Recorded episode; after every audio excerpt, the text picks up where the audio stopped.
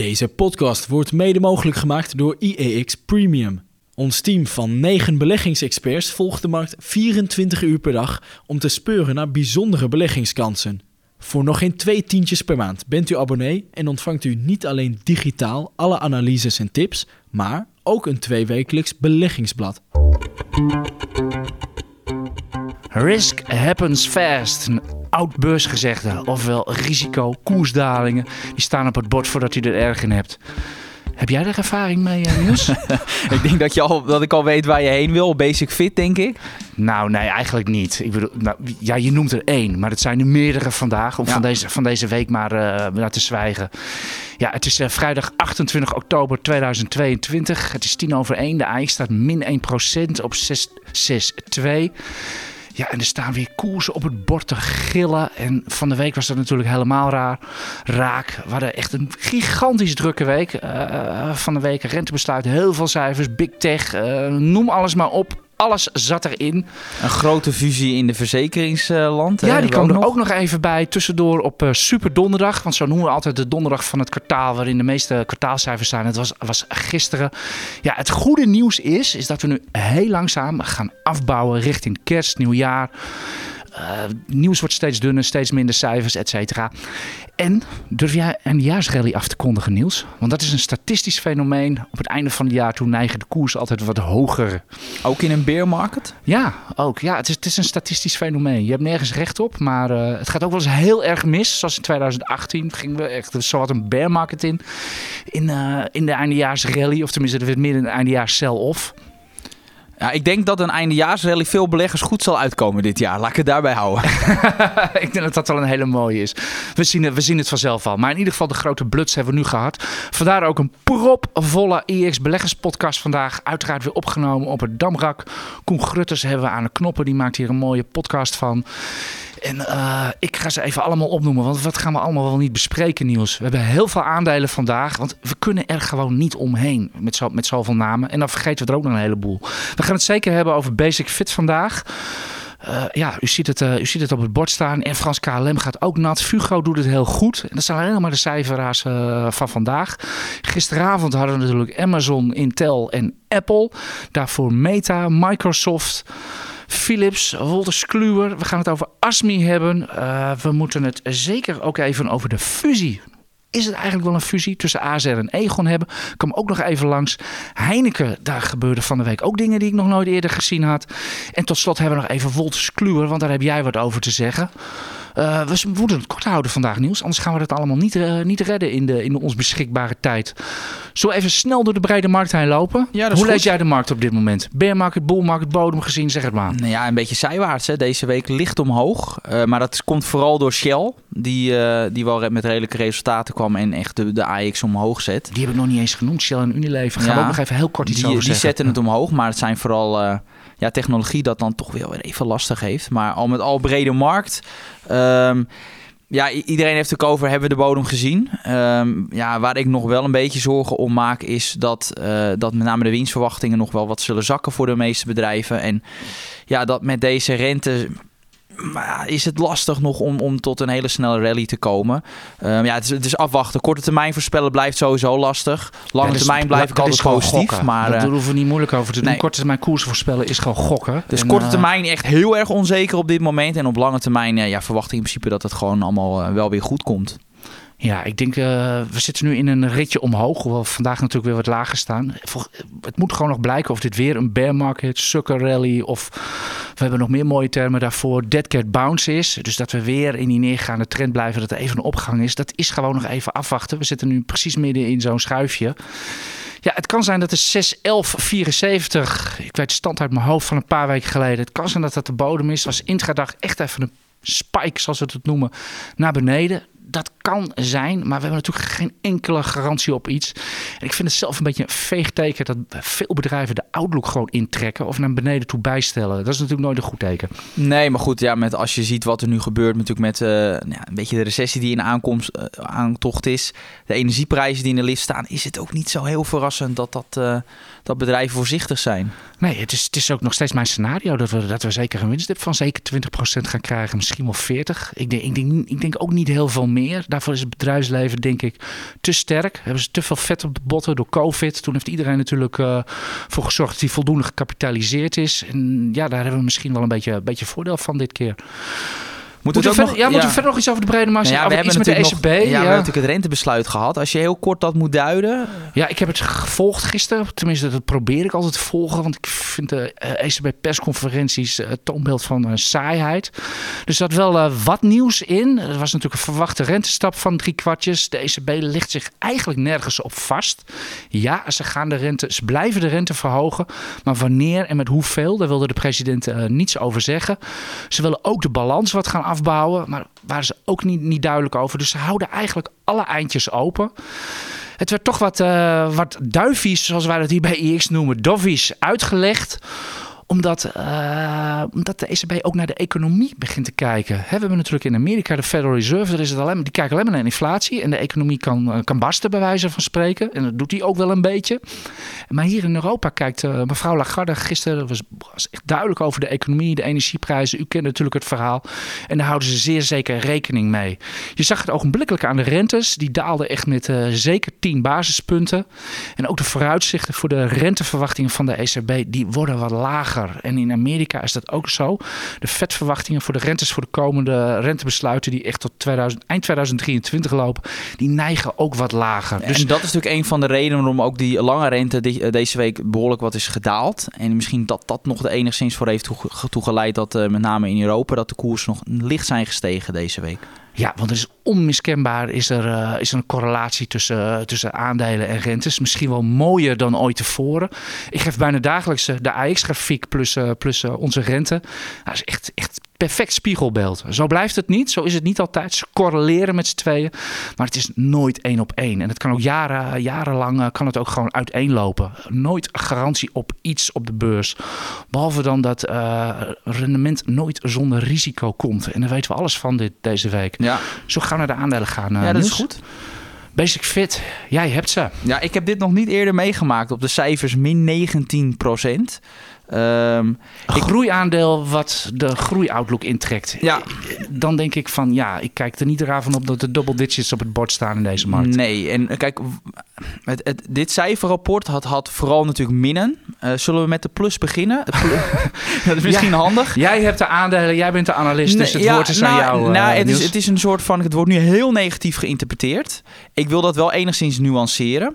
En dat is bijvoorbeeld dat de ledengroei was wel echt veel sterker, vond ik nog steeds sterk, 43% groei van het aantal leden. Dus dat is een plus. Ja, maar dat wordt minder. Ik ga nu even advocaat van de duivel spelen. Ja, maar werd het wat minder, maar dat viel op zich nog wel mee. Want wat je zag was in het eerste halfjaartje een groei van 46%. Nu 43%. Is nog steeds wel echt wel goed. Zeker omdat ze nu ook minder zijn gaan bijbouwen en minder vestigingen hebben geopend. En dat is ook een van de redenen waarom zij bijvoorbeeld de ledengroeiverwachting voor het hele jaar licht neerwaarts hebben bijgesteld. Omdat ze minder clubs openen. En ja, zij zeggen zelf dat komt omdat ze problemen met de bouwvergunningen.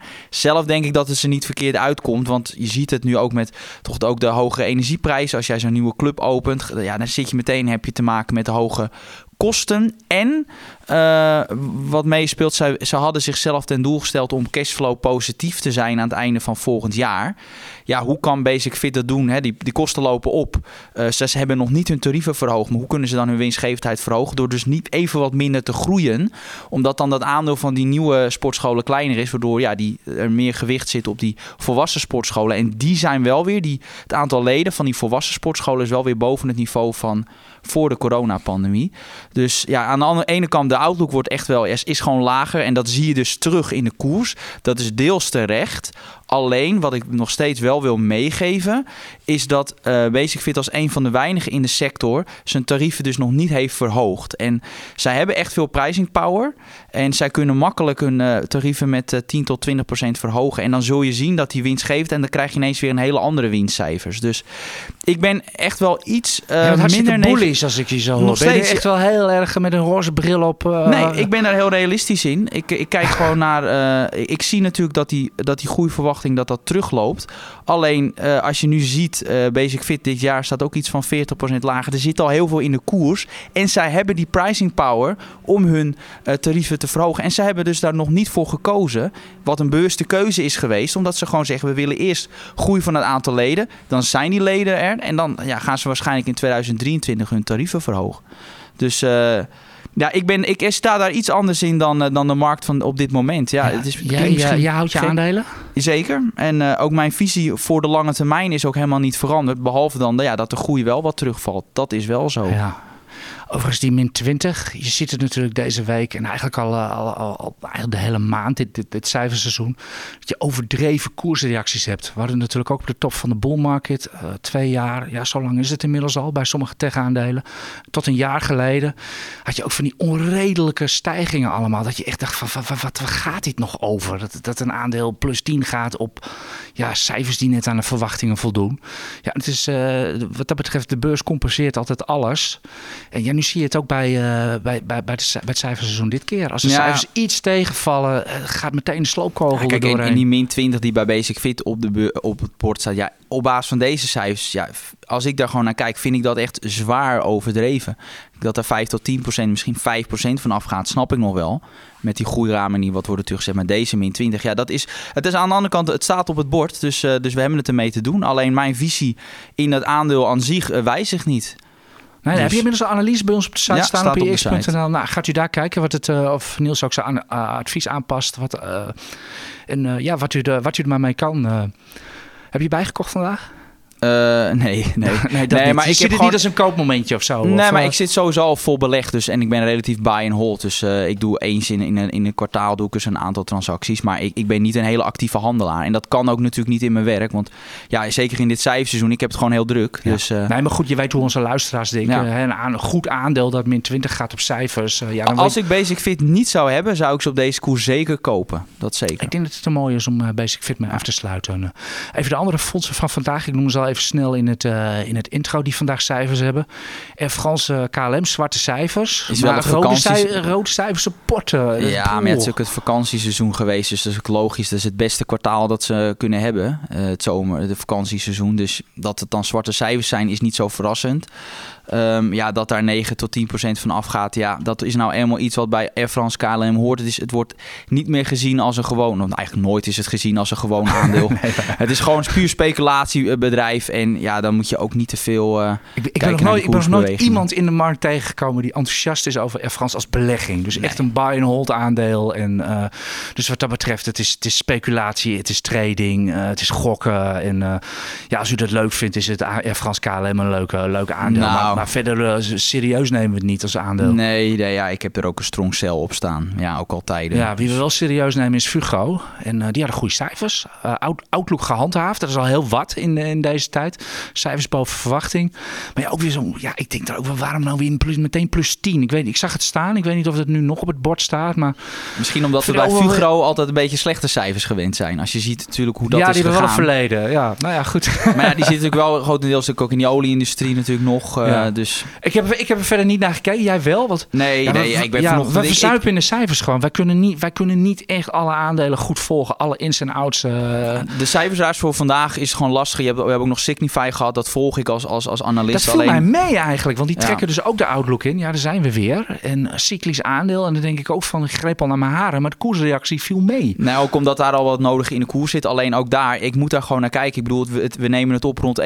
Ja, ik ben gewoon de hele ochtend geweest met de analyse voor Basic Fit. Ja, first things first, hè? Ja, en ik wist, dat wordt waarschijnlijk, daar gaat een beweging plaatsvinden. Ja, dan pak ik eruit.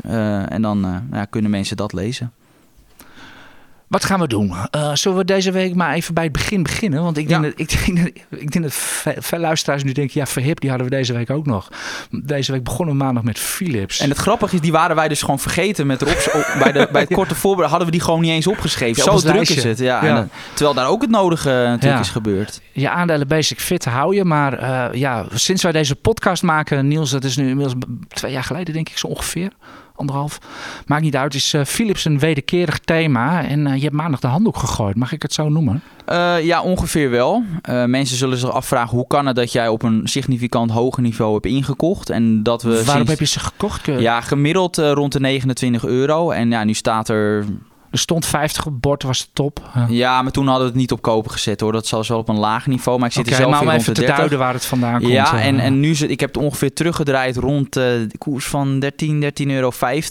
Naar Shell zelfs. En dat is natuurlijk iets wat je als analist natuurlijk niet heel vaak ziet. Want ja, het is natuurlijk ook voor mijn eigen... ik bedoel, het is, als je het natuurlijk lang verdedigt en je gaat echt draaien naar Shell op een veel lager niveau... Dan heb je wat uit te leggen. Dan heb je wat uit te leggen. En ik heb echt bewust voor gekozen voor een Shell en niet voor een hold. Hold is natuurlijk een beetje het laffe advies, noemen wij dat altijd. Dan kan je nooit mee gepakt worden. Goed, ja. Zit je in feite altijd goed. Maar toch wilde ik een Shell doen. En dat is de reden is daar meer. Kijk, Philips heeft zijn issues. Dat is bekend. Bedrijfscijfers die echt veel slechter uitpakken dan verwacht. En natuurlijk die claims die eruit komen. Dat hoeft niet een probleem te zijn, mits je ook een sterke balans hebt en dat die cashflow nog wel positief is. En wat zie je? Die kasstroom was echt slechter dan verwacht. En die schuldpositie, waar Philips een jaar geleden echt een bedrijf was met een relatief lage schuldpositie, is dat nu ineens gedraaid naar een bedrijf met toch wel een behoorlijk hoge schuldgraad. En die combinatie met verslechterende bedrijfsprestaties, claims die er nog aankomen, met ook nu een zwakke balans, vind ik het toch ja, een reden om het te verkopen. Omdat ik denk dat die waardering gewoon op een veel langer periode nu laag blijft. We moeten ze eerst verbetering zien. En ik heb ze daar, nadat ik het advies op Shell heb gezet, heb ik ze daarna ook zelf verkocht. De aandelen. Ja, heel pijnlijk. Ja, maar Niels, nou leren we allemaal, je moet aandelen, om geld te verdienen op de beurs moet je aandelen laag kopen, hoog verkopen. Je hebt dit andersom gedaan. Waarom heb je ze dat nu? Hoop je altijd ja. Dat hoop je natuurlijk nee, altijd andersom.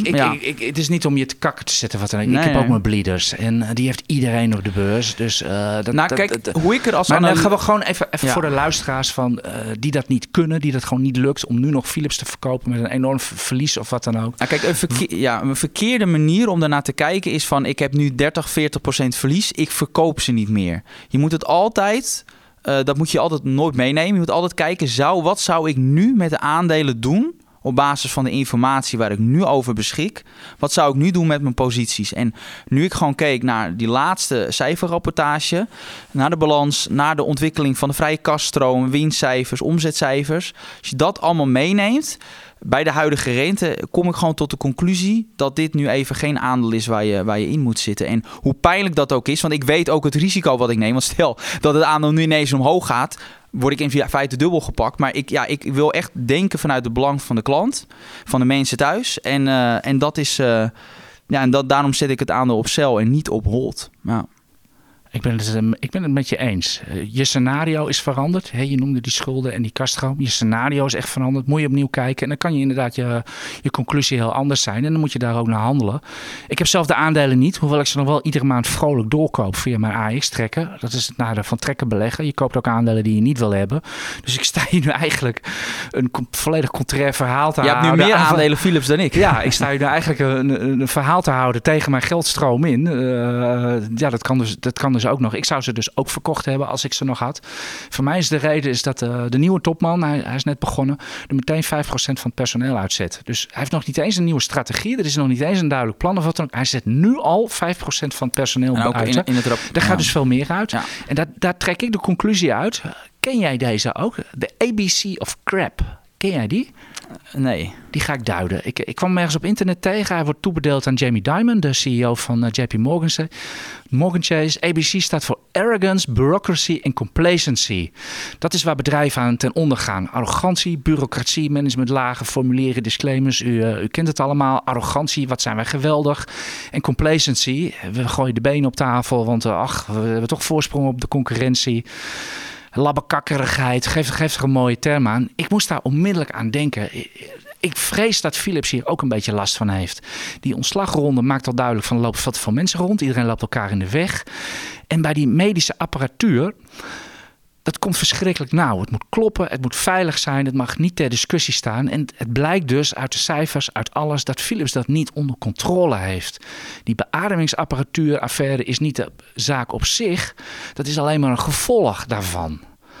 En ja, in deze sector moet vertrouwen blind zijn. Ik ben ook bang dat de klanten gaan weglopen nu. Want het merk Philips op medische apparatuur, dat wekt even geen vertrouwen. En ja, dat zal een hele cultuuromslag bij het bedrijf teweeg moeten brengen. En ja, dat gaat gewoon nog jaren duren. Ja. Dit gaat nog jaren duren. En zo'n aandeel wil je gewoon niet in portefeuille hebben. Want daar ben je de hele tijd mee bezig. Gaat al je energie in zitten. Het trekt je omlaag. Het verkleurt je bril op de beurs. Want het zit maar te zieken in je portfolio. Het wil niet. En je ergert je eraan. Bespaar u de ellende, gewoon eruit, eraf en niet meer omkijken. Dat is altijd de belangrijkste wijsheid op beurs. Kijk niet meer om, want dan word je gek. Nee, dat is sowieso wel handig, inderdaad. Nee, ja, misschien, je vat het goed samen. Ik kan er niks anders van zeggen. En ik denk dat Philips, sinds ik bij AEX werk, is de casus Philips voor mij ook misschien wel de grootste les als analist. Want ook ik leer gewoon op de beurs. Ik heb dus precies hetzelfde verhaal. Ik heb 10 jaar geleden bij Imtech geleerd, Niels. Precies dezelfde reden. Ik heb gelukkig mijn geld daar nooit ingehaald, maar ik zag wel 10 keer een koopmoment. En dat was precies hetzelfde. Het bedrijf had een goed verhaal. Op papier zag het er goed uit. Maar de klanten liepen weg. En dat is wat ik ervan geleerd heb. Dus op een gegeven moment gezeur is. De klanten lopen gewoon weg. En ik ben daar ook heel bang voor bij Philips. Zullen wij eerst naar de vragen gaan? Of doen wij nog even snel Shell en Unilever? En wat uitgebreider, denk ik, ASMI? Waar ik wel eventjes nog even wil doen, want omdat dat nieuws wel vrij groot was, toch even kort ook nog die fusie in de verzekeringswereld. Daar hebben we ook. Jij noemt het een fusie? Ja, het is een soort van... Ja, kijk, omdat Aegon krijgt natuurlijk ook een deel van ASR. Dus ja, fusie / overname, het is net hoe je dat wil zien.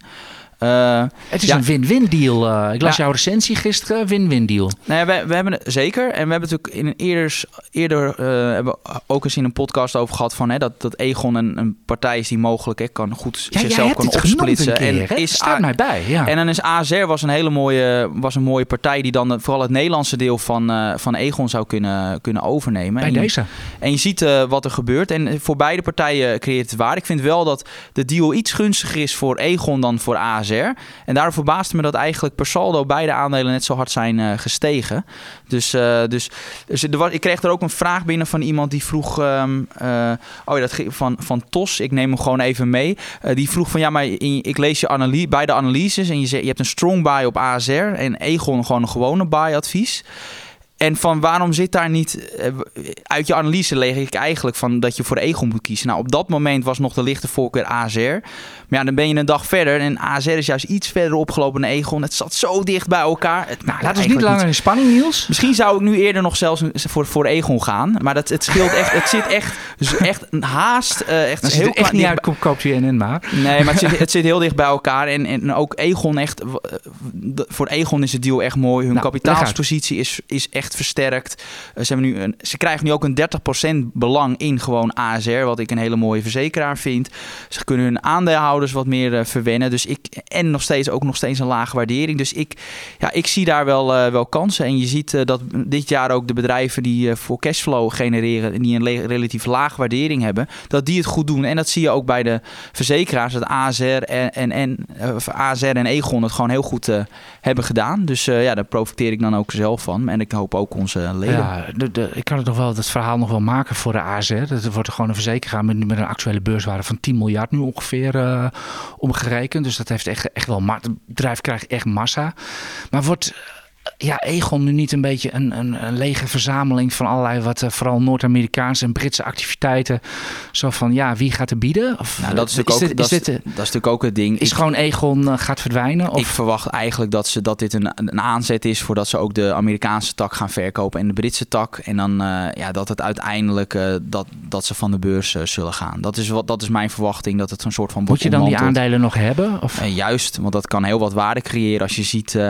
de prijzen, zeker bij deze rentes die Aegon ervoor zal kunnen krijgen, daar zit wel wat opwaarts potentieel in. Ja, ik denk dat CEO Lard Vriezer ook wel verstandig genoeg is. Of dat is een slimme vent. Dat hij dat ook wel op de juiste momenten weet te gaan doen.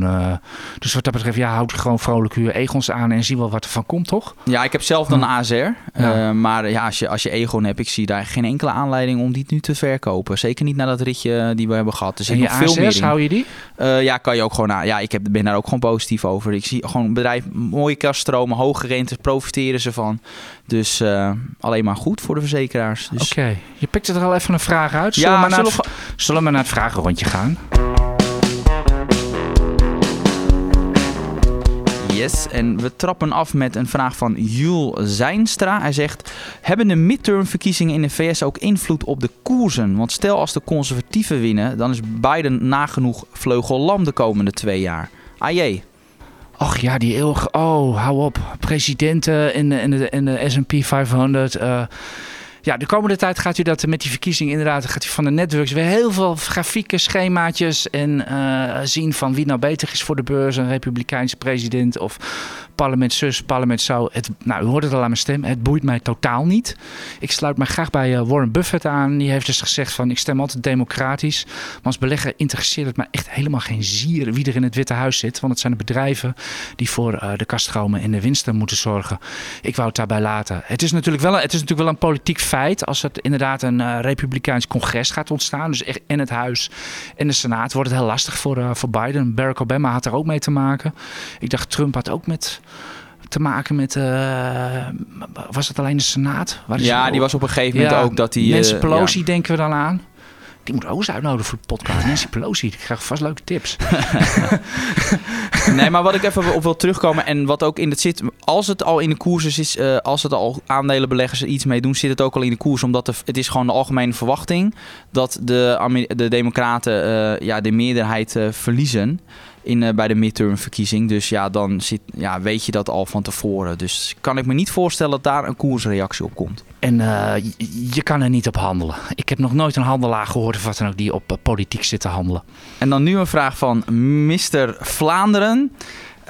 Beste heren, ik luister al enkele jaren met veel plezier naar jullie podcast... en ben ook enige tijd IEX Premium lid. En hij vraagt zich af, hij zegt... ja, jullie hadden aangekondigd dat er ook een risicorating aankomt. Alleen hij zegt dat het nog niet operationeel is. Ik zeg, dat klopt. Alleen daar werken we hard aan en dat gaat binnenkort wel komen... dat we dus bij ieder aandeel dat we volgen... dat er ook een risicorating bij komt. Dus... dat heeft helaas iets langer geduurd dan de rubriekje huishoudelijke mededelingen, zeg maar. Volgende vraag. Maar ik wilde dat wel behandelen. Okay. Nummer drie. Ja. Baby Genius, ook uit Vlaanderen. Als relatief nieuw premium abonnee vraag ik me af aan welke criteria een aandeel moet voldoen... alvorens deze gevolgd wordt door de IEX-analisten. Als Vlaming ben ik benieuwd naar jullie adviezen over Belgische aandelen... maar ik merk dat er daarvan een aantal niet meer worden geüpdate. Hij zegt het is niet onoverkomelijk, maar ja goed, hij zou dat toch wel graag... dat we wat meer aandelen uit België volgen. Jullie volgen toch 40 aandelen per persoon? Ja, ongeveer. En ik doe relatief veel Belgische aandelen. Wat het met name is, waar we naar kijken, is een aandeel populair...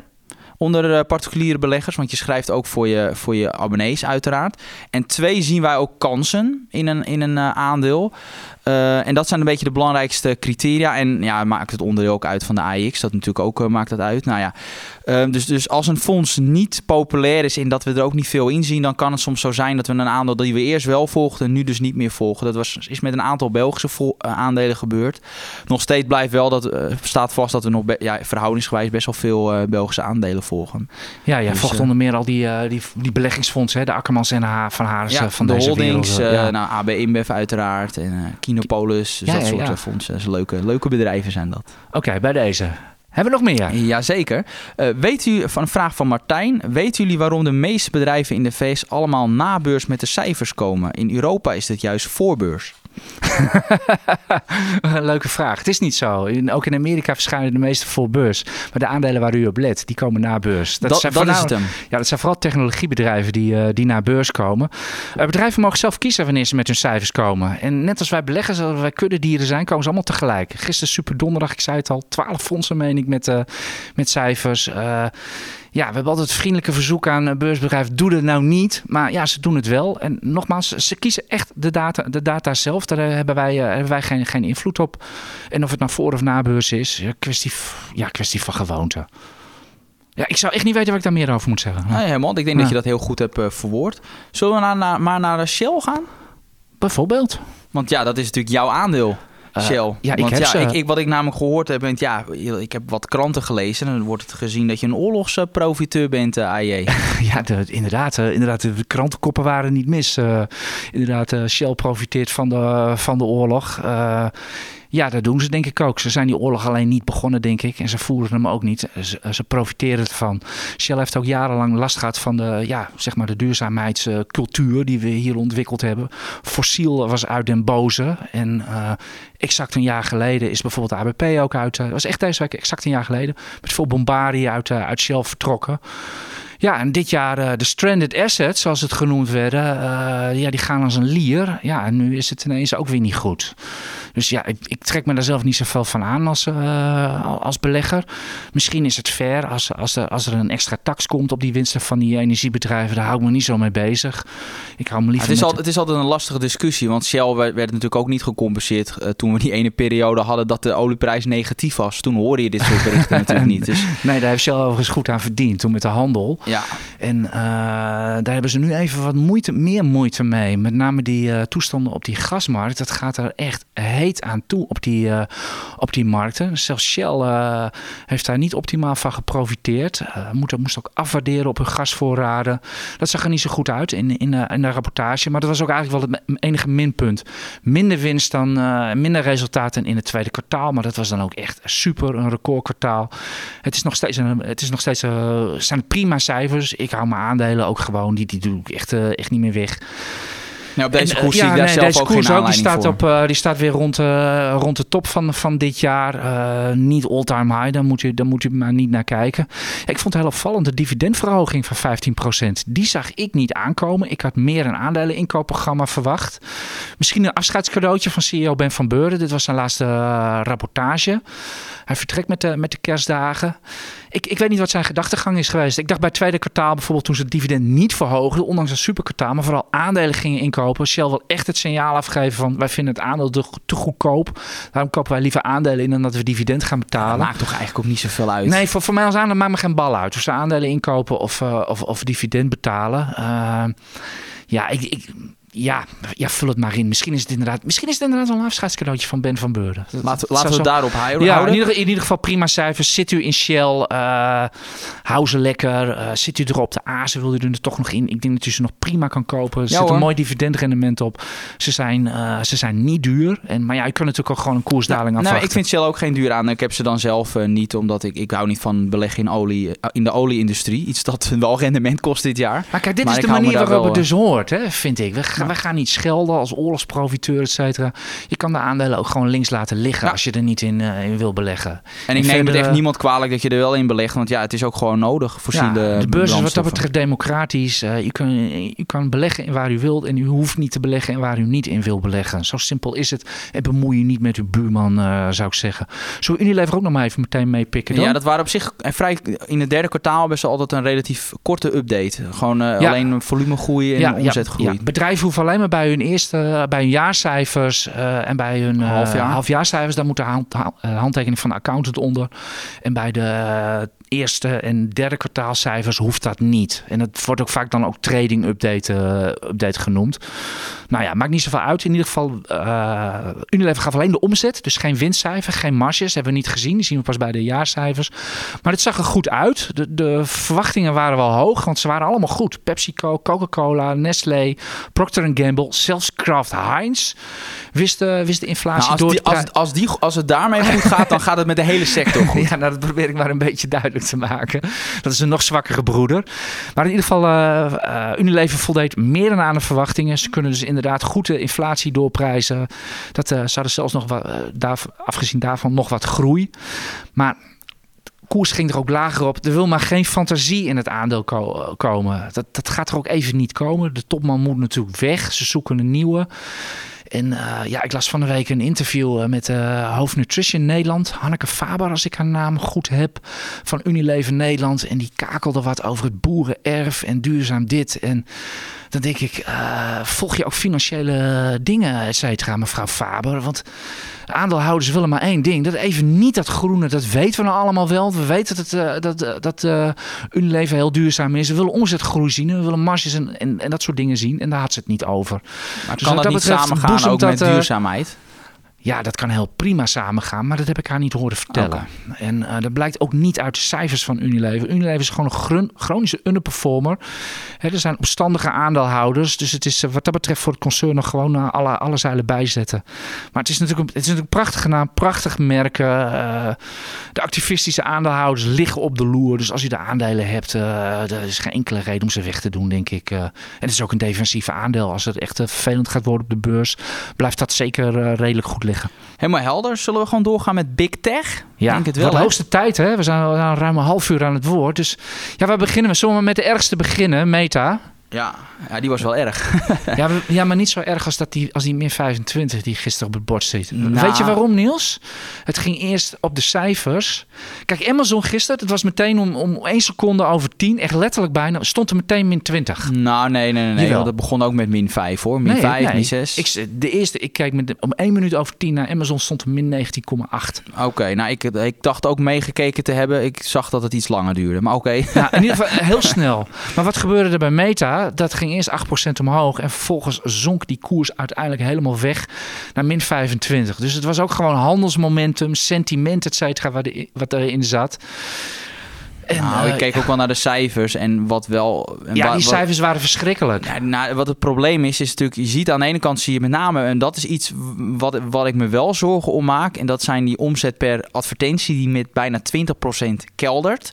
Dus dat betekent kosten met 20% oplopen. En die kosten gaan omhoog. Kijk, dus het feit dat die opbrengsten per advertentie zo hard dalen... betekent dat Meta toch het moeilijker kan targeten. En we zien natuurlijk ook met die opkomst van TikTok... met dat mensen meer die korte filmpjes via Reels bijvoorbeeld ook gaan kijken... dat het lastiger is voor Meta om daar zijn reclames tussen te zetten. En daardoor zie je dat die opbrengsten per advertentie onder druk staan. En ook de omzet. En natuurlijk is er ook al die handicap van de Apple-gebruikers, zeg maar. Als ze niet alle data hebben. En... Nee, dat klopt. En hun kosten gaan wel fors omhoog. Ook volgend jaar naar verwachten. En ik denk dat dat vooral dat laatste ook is waar de markt zich zorgen om maakt. Ook omdat Meta gaat door met het investeren in die metaverse. Daar is heel veel heisa over. Heel veel beleggers zijn het daar niet mee eens. Ik sta daar wat neutraler in. Omdat Zuckerberg is ook de persoon die Facebook heeft opgericht. En toen werd hij ook voor gek verklaard. Want wie gaat er nou... online foto's laat verspreiden. Adresgegevens nou achterop en de foto's verspreiden van zijn kinderen en op zomaar openbaar. En dat had ook niemand verwacht. Dus daar heeft hij iets gezien. En hij ziet echt een window of opportunity voor die metaverse. Dus ik vind wel dat hij het toch wel een bepaalde vorm van krediet verdient om daar toch mee door te gaan. En ik zie ook wel die link met Meta. Want stel dat die metaverse iets wordt, dan kun je er ook weer met alle big data. Wolschiet slijpt de missen. Nee, dat klopt.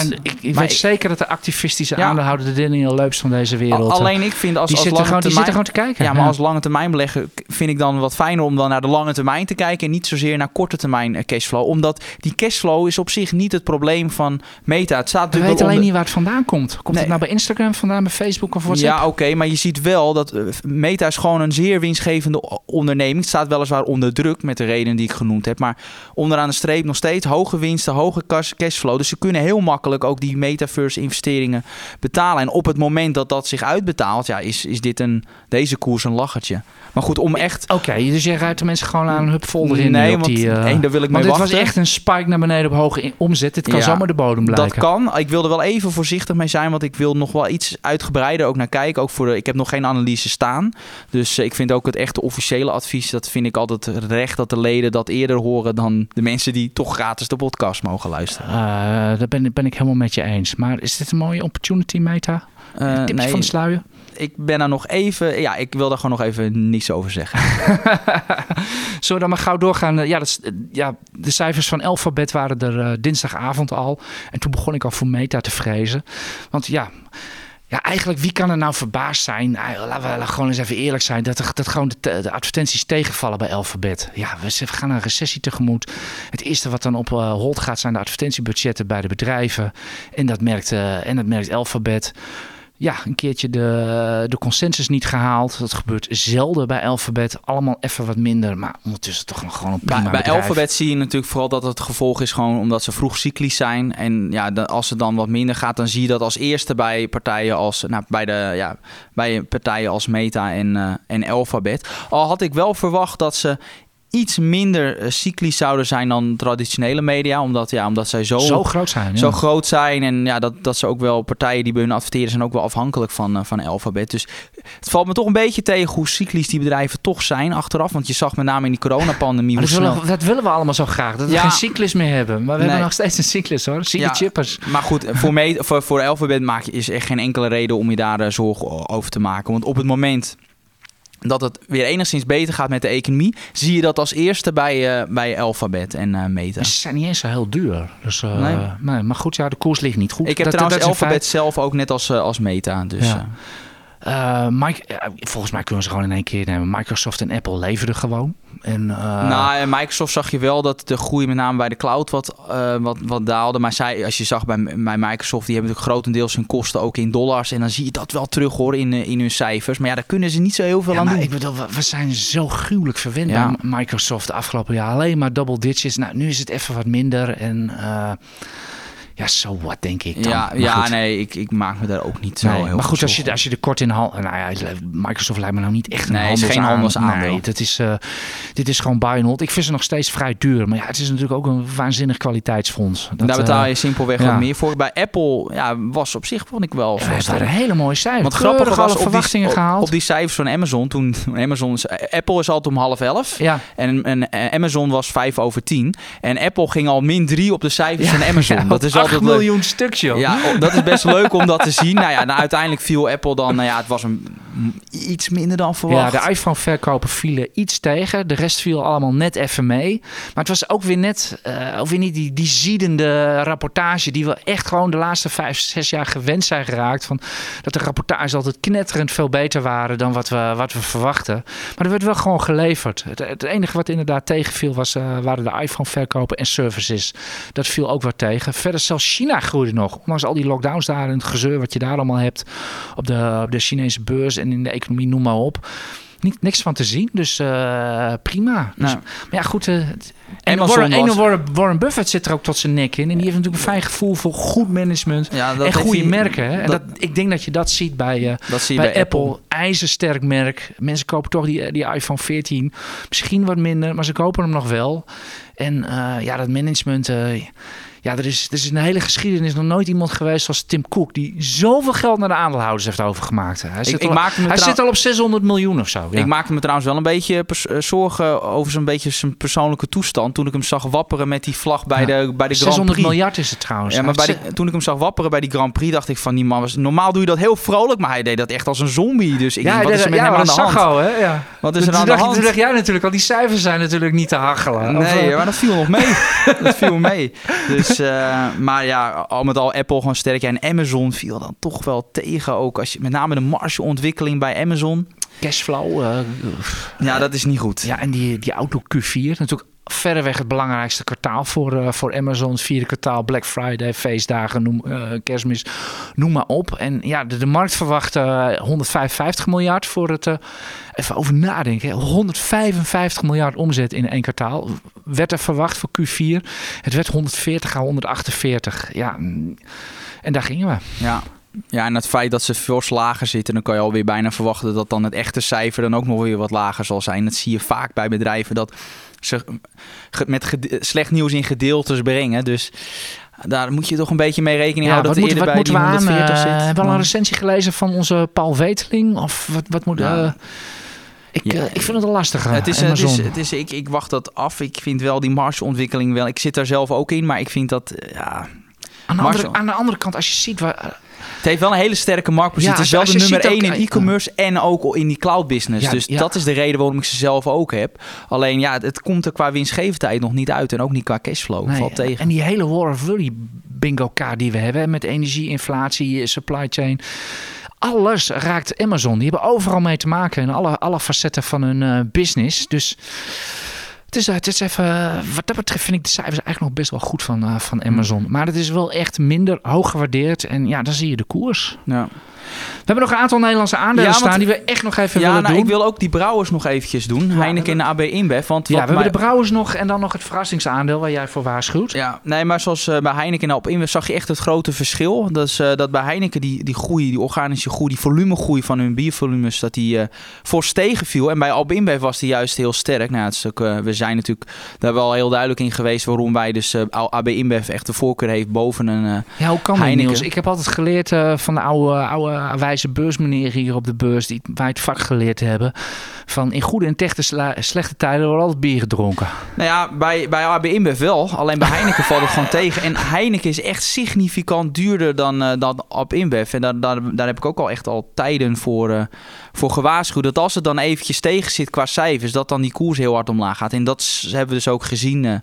Ik heb Heineken nog nooit min 9 zien gaan op cijfers. Nee, het was echt heel fors. En het viel ook wel tegen. Ben jij nou van, heb je daar aandelen ook of niet? Nee, ik heb AB InBev en niet Heineken. Ik had het precies tegenovergesteld. Ja. Dus op zich, dat zat dan, daarin zaten we ook goed als dit. Ja, het op zich, ik moet je complimenteren. Je had de Heineken echt goed gezien. Je had het op cel staan. Ja. En je had een koersdoel van 85, geloof ik. Nou, die kwam op het bord deze week. Ja, ik heb het gehandhaafd. Dus de zakenbanken zitten op een koersdoel van 120 of zo. 125 heb ik voorbij. Nou, dat kan ik bij een rente van 1% is dat nog wel acceptabel. Maar niet bij een Amerikaanse rente van meer dan 4. Dus, nee, en Heineken is heel duur. Relatief laag dividendrendement altijd. Dus ja, dan moet je ook wel leveren. Dus, en dat hebben ze niet gedaan. En AB InBev wel. Dus, een ander aandeel. Daar zaten we dan wel mis. Eigenlijk op een leuke manier. Want Flow Traders, we hadden natuurlijk afgelopen podcast soort van een wetje of zo, van wat gaat het worden? Ja, het is traditie dat we wedden, tenminste in een paar jaar is dat het traditie geworden, we wedden de winst per aandeel van Flow Traders. Geen idee waarom dat zo ontstaan is, maar ik hou van dit soort dingen. Nou, dus, ik hoef mijn schoenen niet op te eten, dat is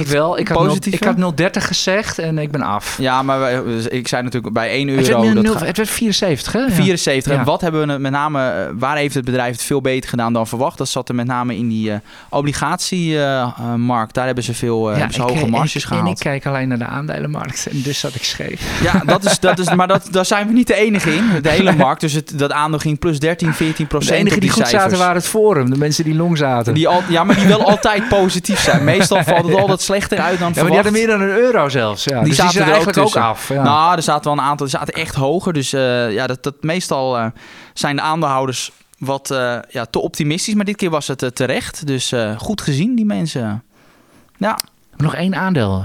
Wolters Kluwer. Ja, hoe kun je daarvoor waarschuwen, zou je zeggen? Ja, we hebben zo'n geweldige podcast. En dan sluiten we af met wat stiekem iedereen natuurlijk een beetje het saaiste aandeel uit de AEX vindt. Nou. Wolters Kluwer.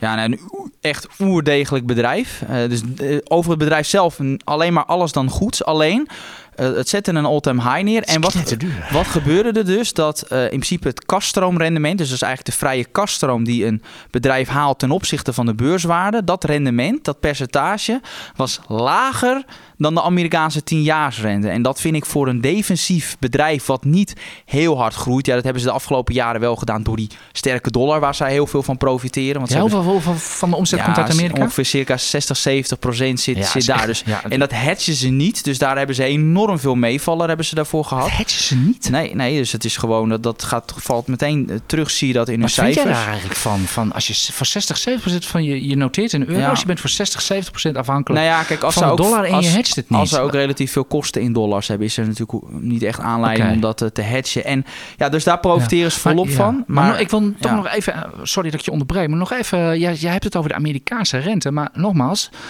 Wolters noteert in euro, staat hier in Europa genoteerd. Moet je dan niet naar de Bund kijken? Nee, maar ik vind de Amerikaanse 10-jaarsrente vind ik echt leidend in mijn berekeningen. Zeker voor bedrijven in de VS en ook in Europa, die gewoon ook omzet daar in de Verenigde Staten weghalen. Dus ik neem dat als uitgangspunt. In die zin ligt hoger. Ja, ik ken dit foefje niet. Ik neem dat echt mee in mijn waardering. Ja, heb je dit zo gedacht of is dit gewoon algemeen analistenkunde? Nou, in principe, alle analisten die ik ken, die kijken ook naar de rente. Ja, dat wel. Maar die dit sommetje maakt. Ja, als je als analist niet naar de rente kijkt, dat zou heel slecht zijn. Nee, maar als je echt kijkt naar dat kasstroomrendement dat onder die Amerikaanse tiaarsrente ligt, dat is echt serieus. Want dat is in principe de 10-jaarsrente geldt wat je zo'n beetje niet helemaal, maar ongeveer relatief gewoon veilig is.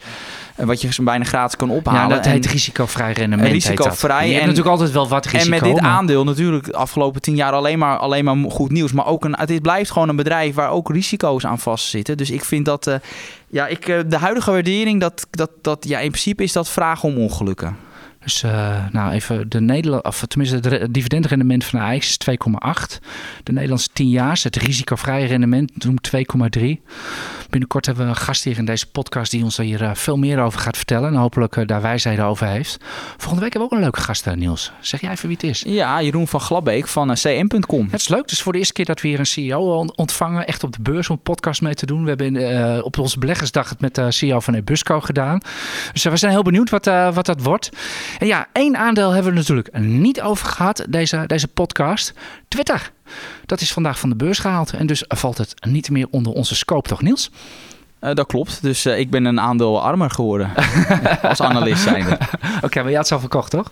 Nee, ik heb ze nooit gehad, maar ik analyseer het. Dus nu hoef ik het ook niet meer... Nee, dus ik hoef het ook niet meer te analyseren. Het is 9 jaar genoteerd geweest en het was een drama. Oké, dit was weer de EX Beleggerspodcast van vrijdag 22 oktober. We hopen dat u goed geboerd hebt deze week op de beurs. Het zal niet voor iedereen gelden. We wensen u een heel prettig weekend. Geniet van het mooie weer. En veel succes volgende week op de beurs. En de laatste 2 maanden van dit turbulente beursjaar. Dank u wel voor het luisteren. Tot volgende week. Nog even een reminder. Wilt u de analyses en kooptips van Niels Koerts en de 8 andere beleggingsexperts ontvangen? Dat kan. Voor nog geen 2 tientjes per maand bent u abonnee en blijft u digitaal constant op de hoogte van de nieuwste analyses en tips. Daarnaast valt er elke 2 weken een gloednieuwe editie van het IEX magazine op uw deurmat. Meer weten? Ga naar iEx.nl/podcast.